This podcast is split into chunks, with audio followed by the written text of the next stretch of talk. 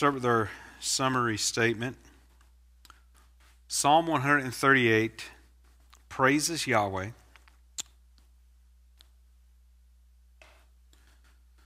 For his covenant promises to David,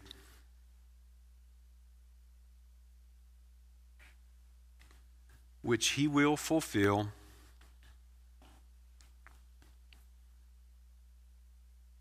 in faithfulness to his own name.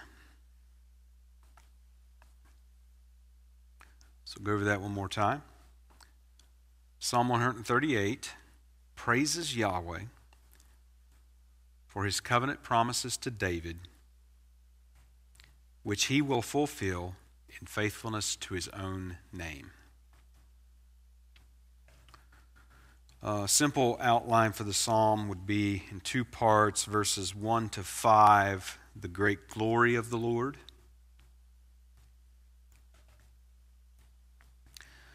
Verses 6 to 8, grace to the lowly.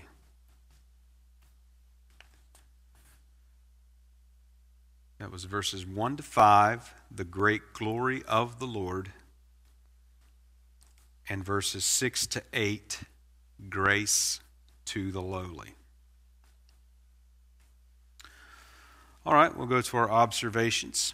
So, Psalm 138 was written by David. You can see the superscription there, a psalm of David. Uh, the superscription attributes it to him.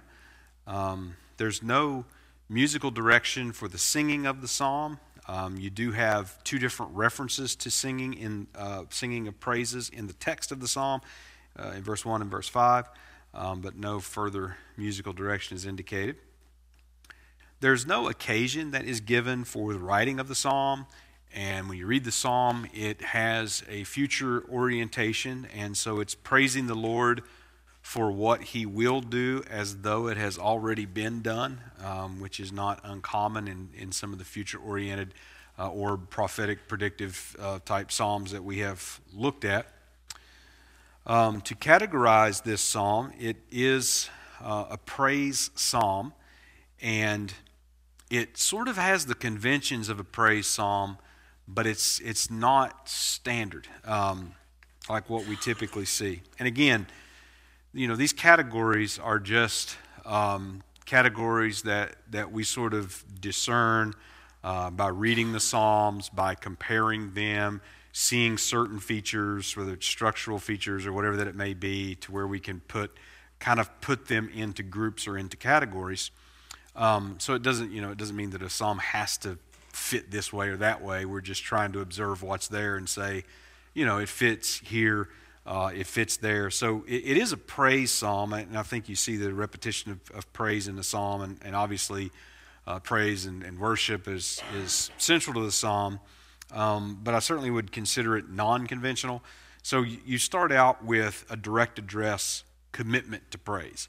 So typically, in a praise psalm, you'll see a, a call to praise, uh, reasons for praise, a commitment to praise, and a concluding praise, that sort of thing. That's kind of just typically what we've seen time and again. So this one has rather this direct address commitment to praise.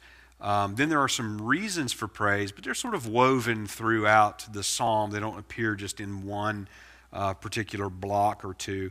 Um, and then you also get um, interestingly, a, a vision of future praise within this psalm, and then a concluding expression of confidence. Um, so the you know this this praise is going to be realized. So again, uh, I would categorize it as a praise psalm. It's just non probably non conventional uh, as far as most of the praise psalm types in psalms.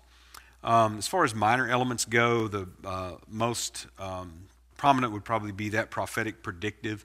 Uh, it is looking forward to a time that has, that has not yet um, been fulfilled. And beyond that, this is actually the first psalm of the final group of David's psalms. So from Psalm 138 to Psalm 145, we have this final group of David's psalms. And then, of course, those last few psalms are, are just the just the grand um, climax of, of the whole of, of the psalms. So this is the first of this final David group of psalms.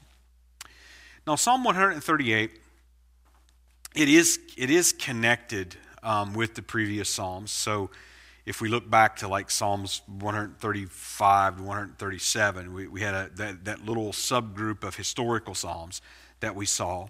And we can see several connections between them. We have reference to the gods here uh, bowing toward the temple, um, the uh, enduring forever being emphasized, uh, themes of, of exile and abandonment and, and such. And so there are a number of connections to those preceding Psalms.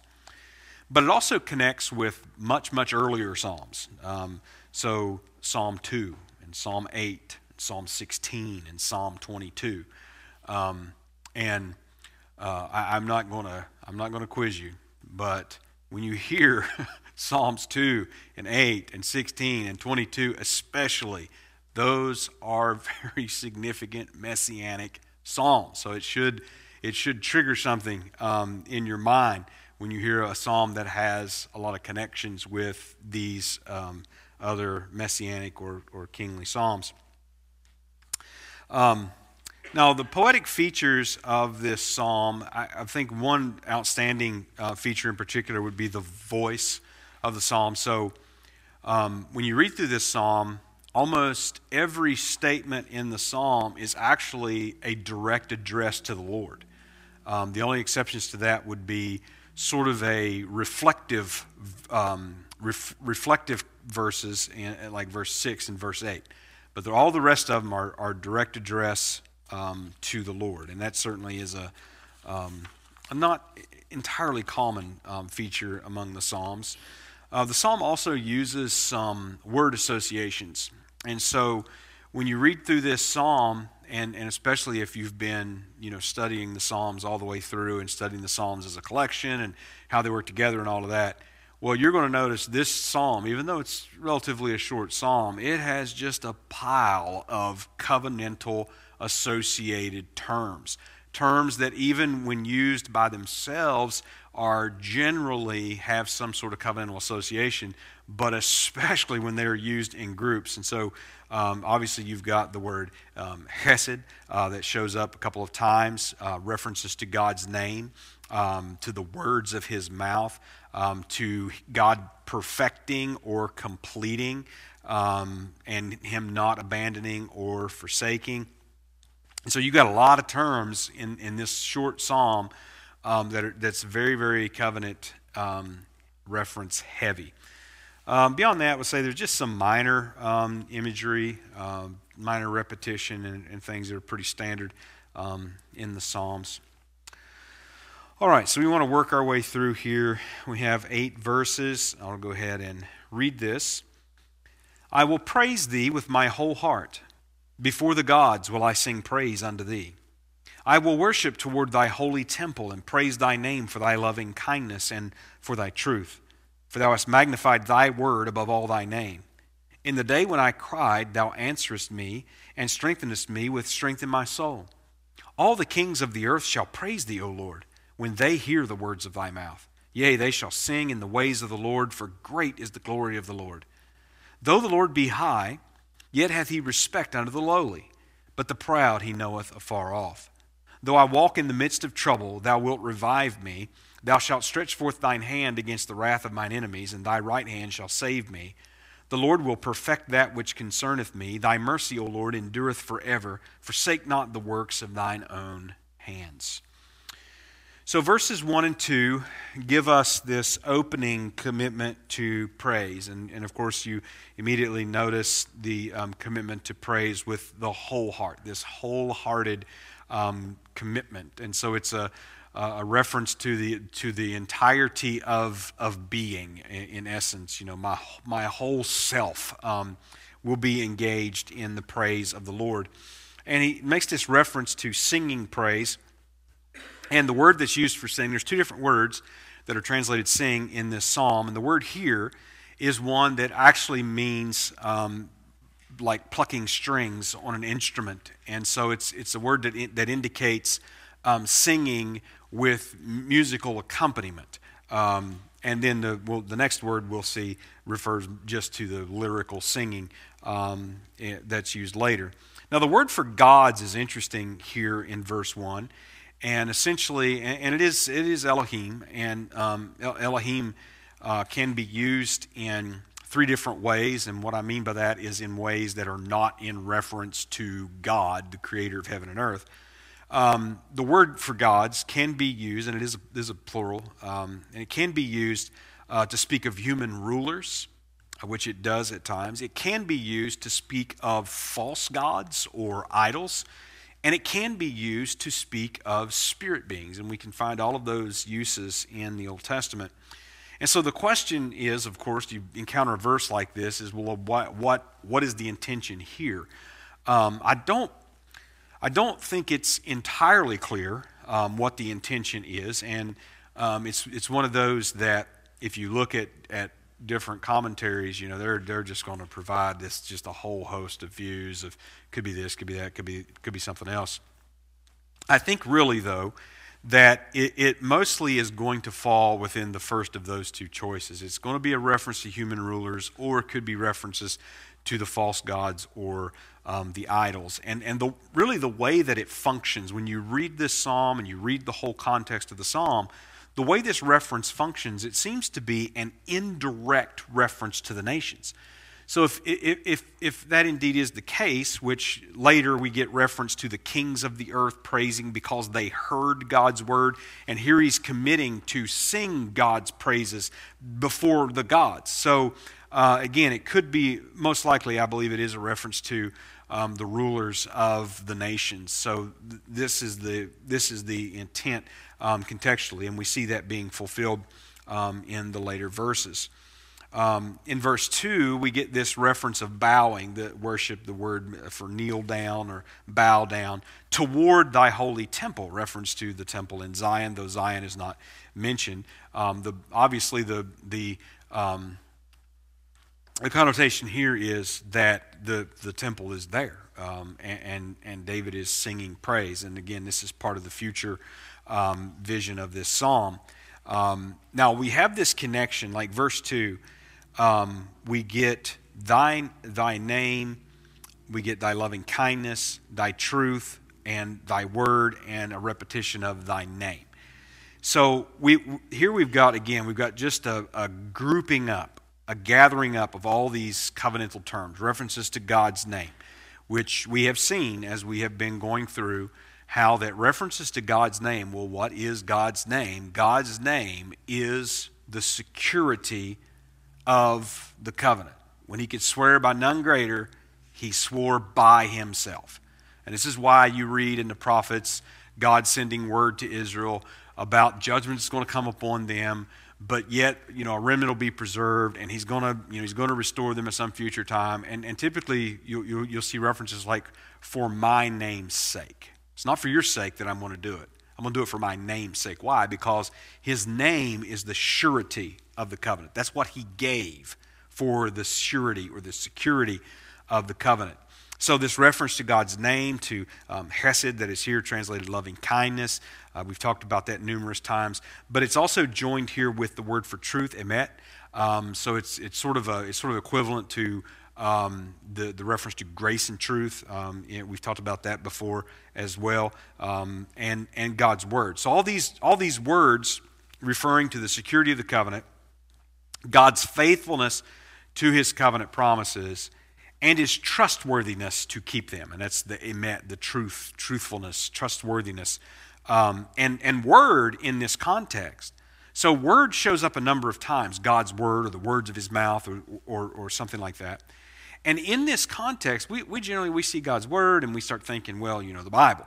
Um, but, but specifically in this context, God's word refers to his covenant promises those promises that he has spoken. That's his word to David in particular, which is the subject of this psalm. So we get all of these, all of these references together, and, and David is, is, is worshiping and is praising. Uh, he's, he's praising the name of the Lord. Uh, he's, you know, he's praising his um, covenant faithfulness, his, his trustworthiness, um, and his word his, that he has spoken um, that is greater than his name or is exalted above his name because the name is the, uh, is the foundation, it's the security um, of the word. You get to verse 3. Um, and we see David now talking about deliverance. And this verse almost, really, when you look at this psalm, uh, probably should have maybe mentioned it under poetic features, but when you look at this psalm, it, it almost seems like you, we've seen just about all of these statements before, um, just sort of in different places and in different orders. And it's, it's almost like it's sort of an assembly of a, of a bunch of different lines from Psalms that, that are together. So, verse 3 um, sort of seems like it was snatched from a lament, um, and, and it's, it's, it's reference to this deliverance and crying out. And of course, we've, we've seen, again, we've seen this before um, crying out and being answered uh, oftentimes shows up in lament psalms.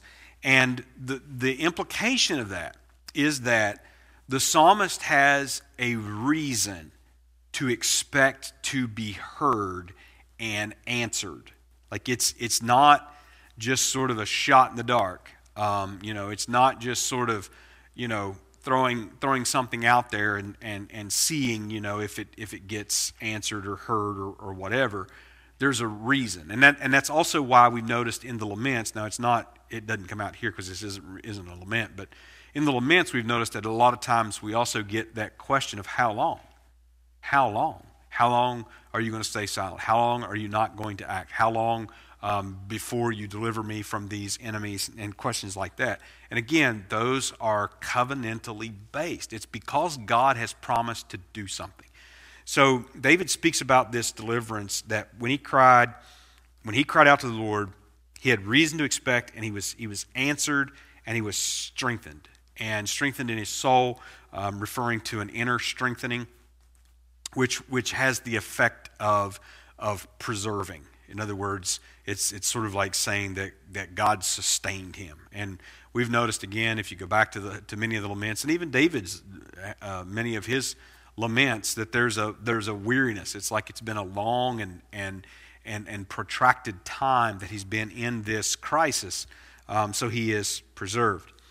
Then we get to verses 4 to 6, and this is where we now get sort of a shift that starts talking about the kings of the earth and the fact that they will praise the Lord. Again, it's future oriented.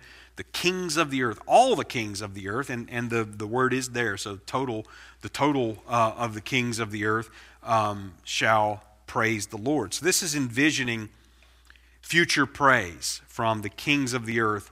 And notice that it's when they hear the words of thy mouth. And again, when we read this in context, once again, specifically, God's word in this psalm is his word to David. It is his promise, his covenant to David. And when, when they hear God's word, in other words, when God's word to David has been fulfilled, it's going to result in the kings of the earth praising the Lord. And again, this is something that has not um, happened.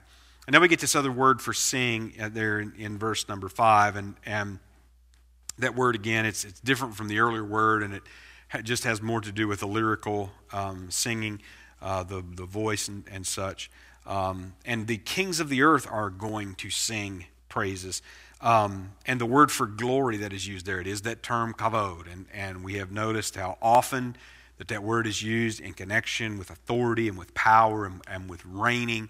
Uh, God's covenant promises to David obviously concern kingship and the throne. Um, and so the, the glory of the Lord uh, essentially will, will be praised in that day. The glory of the Lord, um, which will be uh, upon the anointed Son. Um, it, it's, and these references to singing are also interesting given Psalm 137, which comes right before it, because that, you know, that psalm that you had the exiles in Babylon and they couldn't sing.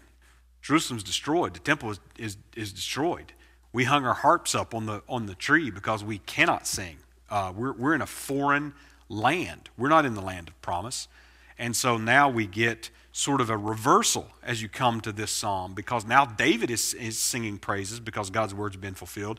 And not only David, all the kings of the earth, meaning, meaning all the nations of the earth will be singing the praises of the Lord as well. Now, um, we get verse 6, which is that, um, that reflective, um, uh, not really a refrain, but, but sort of a reflective verse. It's, it's, it, it pulls out of that direct address to the Lord and just sort of gives a reflection here. Contrast the high with the lowly. God is high. He, he, is, um, he is greatest. In other words, this is expressing his supremacy. He is, he is above all. But it also highlights his grace because you see that contrast there. He's high, but he has respect to the lowly. And so there's a, there's a bending or a stooping compassion on the, on the part of God. And the idea actually of respecting um, the lowly is supplying um, what, they, what they have need of. Um, but then we see the contrast with the proud that he doesn't bend or, or stoop to them. Um, the proud, which the word indicates the, the lofty, the lifted up, the, it's a word that, uh, that essentially is used to refer to arrogance. And God is far off from them. And being far off means no help and no deliverance for them. Well, then we get to the last two verses, verses 7 and 8 of this psalm. And these verses um, speak of, of God's everlasting covenant mercy. And, and you get him walking in the midst of trouble, verse 7, and, and um, you just can't help but think of Psalm 23 4, uh, David walking through the valley of the shadow of death and, and, and such. And so it certainly gives us sort of that, um, that recognition and that echo. But the word for trouble that is used here. Um, it, it is a word that you know can mean distress and tribulation and various sort of things, but it, but it also has the idea of adversaries. So it's it's not it's these troubles here are not they're not like um, calamity, um, like a flood. You know, a flood brings a calamity. Um, a, a, a, whirlwind, a tornado brings a calamity. An earthquake brings a calamity.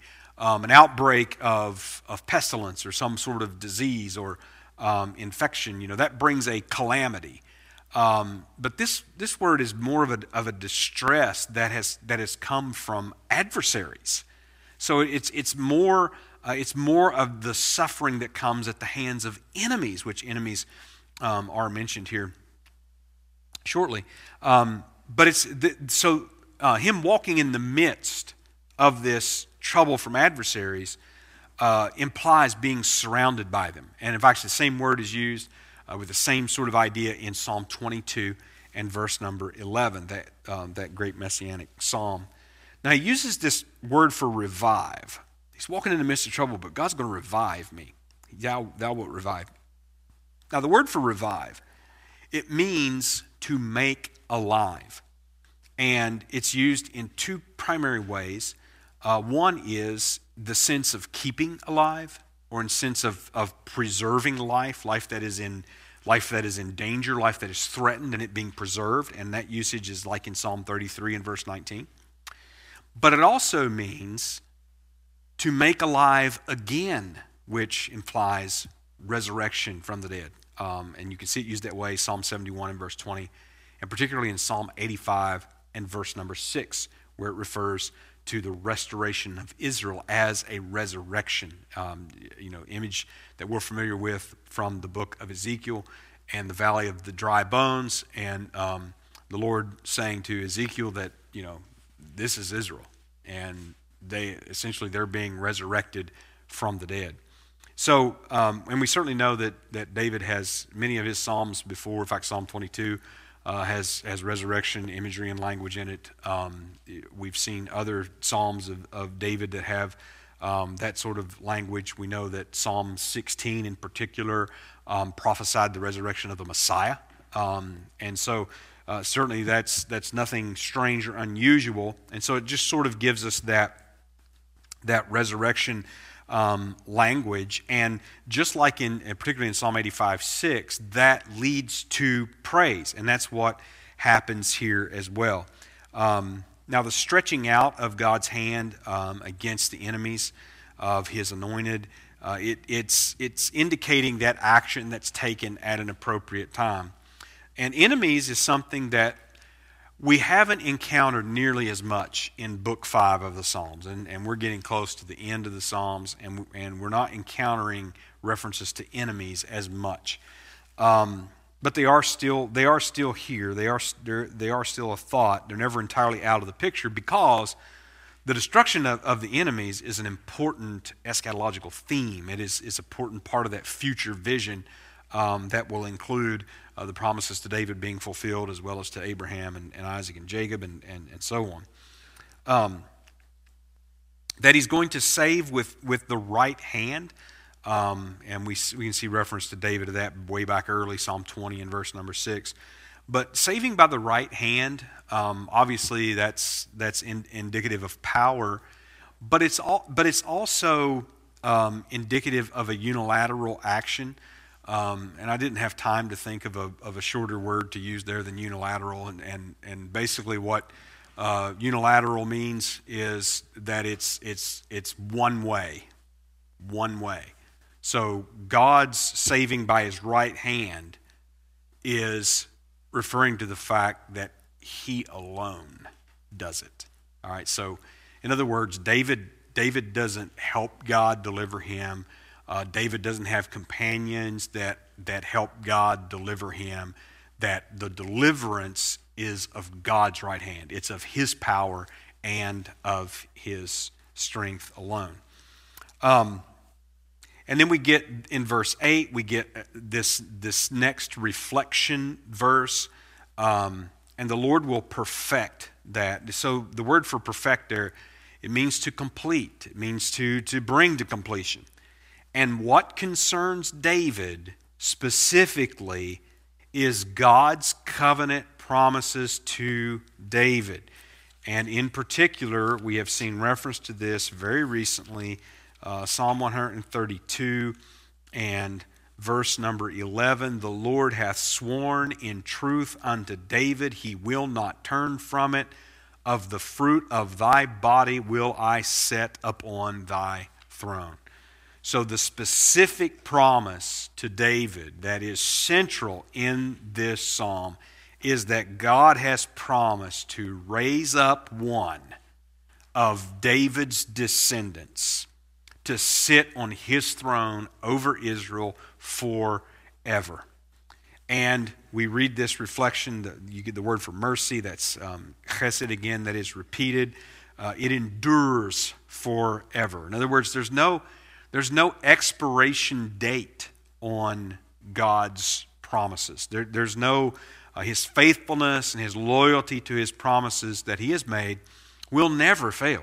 Uh, it will be fulfilled. And the ending petition there is not to abandon his works, and specifically the works of his own hands. And this uh, would refer uh, to creation in general and to the earth and mankind upon the earth in particular. Uh, and we can see a, a, a, similar reference in Psalm 8 and verse number 6. All right, let's go to interpretation. Psalm 138 teaches that God will not abandon his purpose for his creation. And this can be something that oftentimes um, can be troubling. It, it uh, can be something uh, that, that can cause people difficulty, like, you know, thinking, why? Um, you, well, why didn't why didn't God just destroy Satan and just start over, or um, you know, all these other things. Well, why didn't God do this, or why didn't God do that, or, or why would he why would he make a world uh, and allow this creation to go on as long as it has with um, Satan and evil spirits and, and all and sin and death and suffering and all the things that's gone on. Well, you know this this verse sort of taps in God. God, it's a prayer to God to not forsake the works of His own hands, and of course that he's, he's not going to. Um, particularly those works of his hand, again, earth and man upon the earth. And we've, we've read of God's purpose and, and the redemption of the creation. And we read uh, Psalm 8, again, very uh, number of connections with this psalm and Psalm number 8, um, and references to, to God and to his purpose in the, in the creation and, and mankind. Um, and, and, we get strong covenantal terms throughout this psalm. And again, that, that's founded upon God's word of promise. In other words, it's not any merit on the part of any men on the earth. It's not as though God is sitting back and is just waiting for mankind to get better. Um, that like somehow mankind is improving as as time goes on, and eventually you know they're going to get to the point where uh, you know God is able to to come back and and and do something. No, that's not the case at all. Um, so God's promises, His word of promise, is what what shows He will not abandon or forsake um, the works of His hands, particularly His creation and man upon the earth and you get the various attributes of God that are referred to in this psalm. And, and here we see them, um, they're all shown to be in the service of fulfilling God's purpose, um, as expressed again through his words of promise. And so the messianic hope of Psalm 138 is seen through this central focus of the psalm. So the psalm centers on David and God's word of promise to David. And you notice um, you get the, um, like verse 3, crying out and being strengthened uh, on the part of David. David being in the midst of, of a surrounded by enemies and being saved by God's right hand in verse number 7. And what's that result in? Results in all the kings of the earth praising the Lord. So the saving of David and the fulfilling of his word to David is what results in the praise from all the kings of the earth. So that central promise to David was a son from David to sit on David's throne forevermore. And so we have connections here again, those messianic psalms Psalm 2, Psalm 8, Psalm 16, uh, Psalm 22. And it, it shows again this hope to be in the anointed Son of David, who is the Son of God, who will come to the earth, destroy the rebellious kings, and rule the nations with a rod of iron. All right, application. Uh, let's see, I have two of these. Number one, understanding Psalm 138 helps us understand the Psalms generally. David is the most prominent human being um, in the Psalms, certainly the most uh, prominent writer of the Psalms. But more than that, David's life and his deliverance and his salvation and his resurrection and promises fulfilled to him are crucial to the redemptive purpose of God to restore this creation that He has made through His Son.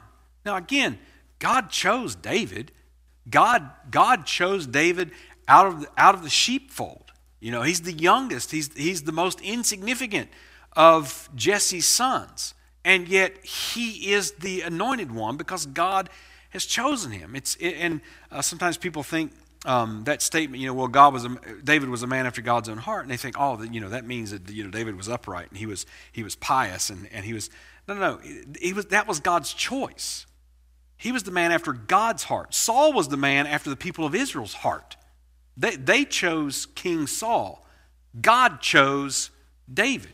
So again, it's not it's not because of, of David. It's not because of of what he was able to do or or any particular qualities that he possessed. No, it, it's all centered around God's word, God's word of promise to David. And in fact, when you look at um, those some of those last words of David there at the end of, of 2 Samuel, you know, David just says, you, you, you know, he's, he's given me a covenant that's ordered in all things and sure and not like my house. you know, David recognized that he himself and we've seen the penitential Psalms where David confesses um, sin and, and iniquity. And David recognized that he himself and his, his sons after him, it wasn't because of them. They, they, it was because of God's mercy. It was because he had given him a covenant that was ordered in all things and sure that this, was this is why David had this hope. So when we understand that and, and we read a psalm like Psalm 138, we understand you know, what, where, what David's hope really was. And it really, again, it helps us in, in many ways understanding uh, the Psalms in, in general and understanding um, David and his words. That, you know, it wasn't just that David was a talented musician or uh, a talented poet or, or whatever, or, you know, he, was just good at expressing emotion or whatever that, that you want to say. Um, but it was actually um, the place of David in God's purpose. And David's place there was because God placed him there. Um, but it is an important place in God's purpose. Uh, all right, so number two, understanding Psalm 138 does help us have hope in God who will revive all those who believe in him. So, because God's name endures, we, we don't have to fear the grave as though, you know, well, uh, time ran out and I, I, didn't experience the promises of God being fulfilled. I didn't see Jesus Christ return. I, you know, I didn't, I didn't, um, you know, sort of walk into into glory, so to speak. Um, well, we don't have to fear. We don't have to fear the grave. God, God's um, promises, His word endures forever. His name endures forever. And all of his promises will be fulfilled. And again, David is, is, a, is a very uh, important figure in God's redemptive purpose, but also so are those that, that are take refuge in him, that are in covenant relationship with him. Um, we do benefit from those, those promises being fulfilled.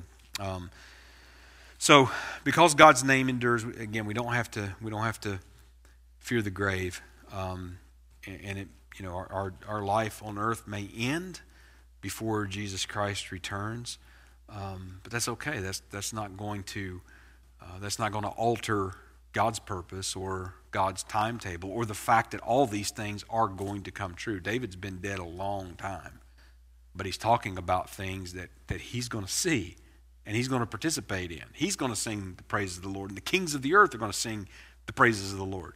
David knows that. Why? Because God's made that promise, and, and he keeps uh, his word.